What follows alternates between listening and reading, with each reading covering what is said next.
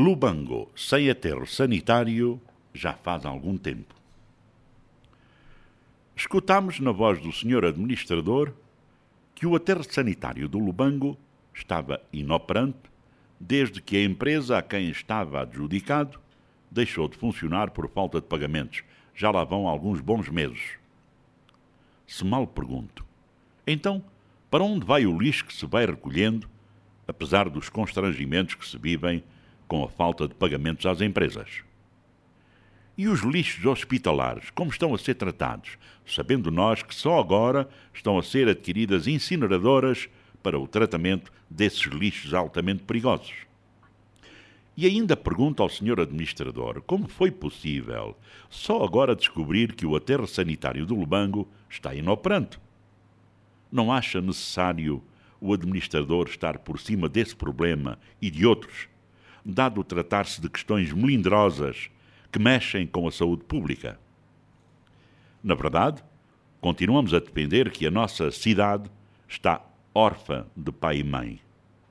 Ela, a cidade, está a atravessar a sua pior fase desde sempre.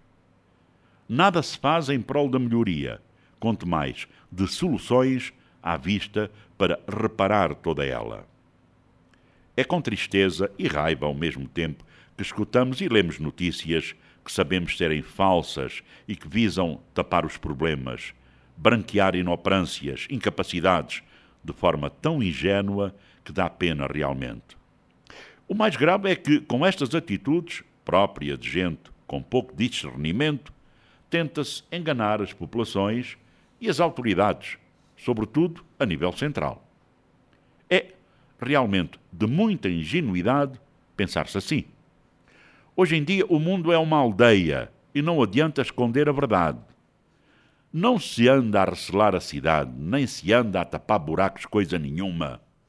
Passem ali pelo milénio e vejam só aquela situação que se vive ali vai para mais de um ano.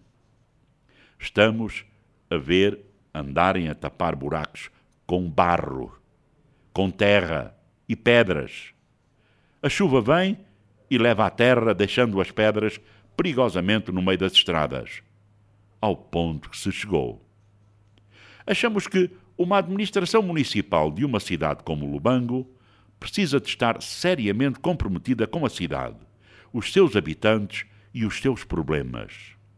E o que nós temos como realidade é o divórcio completo da atual administração face aos reais problemas que afetam a capital uilana. E com isso, a degradação agrava-se a pontos realmente críticos, porque obrigará a enormes intervenções dispendiosas, colocando em perigo infraestruturas já existentes, ao mesmo tempo que a saúde pública pode estar já em perigo.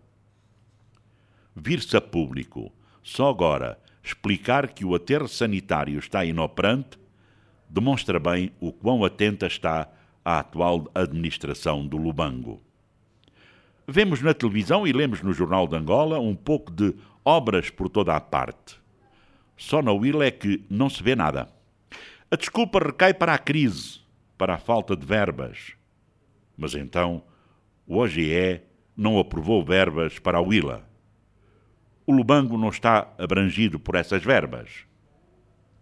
Se calhar não sabem que, se não gastarem as verbas atribuídas no âmbito do Orçamento Geral do Estado, nas rúbricas previamente previstas e aprovadas, no próximo orçamento serão penalizados e serão retiradas, porque, assim sendo, não são precisas. Portanto, não é não fazendo o que deve ser feito, não gastando o que deve ser gasto, porque orçamentado, que vão dar nas vistas. Quem não sabe gerir o orçamento aprovado, quem gasta verbas fora dos itens para que foram aprovadas é um mau gestor.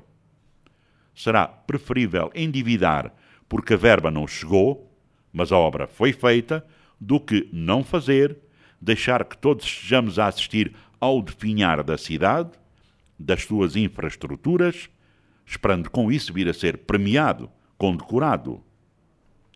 Se todas as capitais de província estão a beneficiar de obras, como é que a cidade do Lubango enfrenta esta tremenda crise que faz dela a pior cidade do país, onde o lixo impera, onde o asfalto das ruas e avenidas está a desaparecer, onde investimentos feitos há pouco tempo atrás estão já em risco. Assuntei e pronto. Bom dia.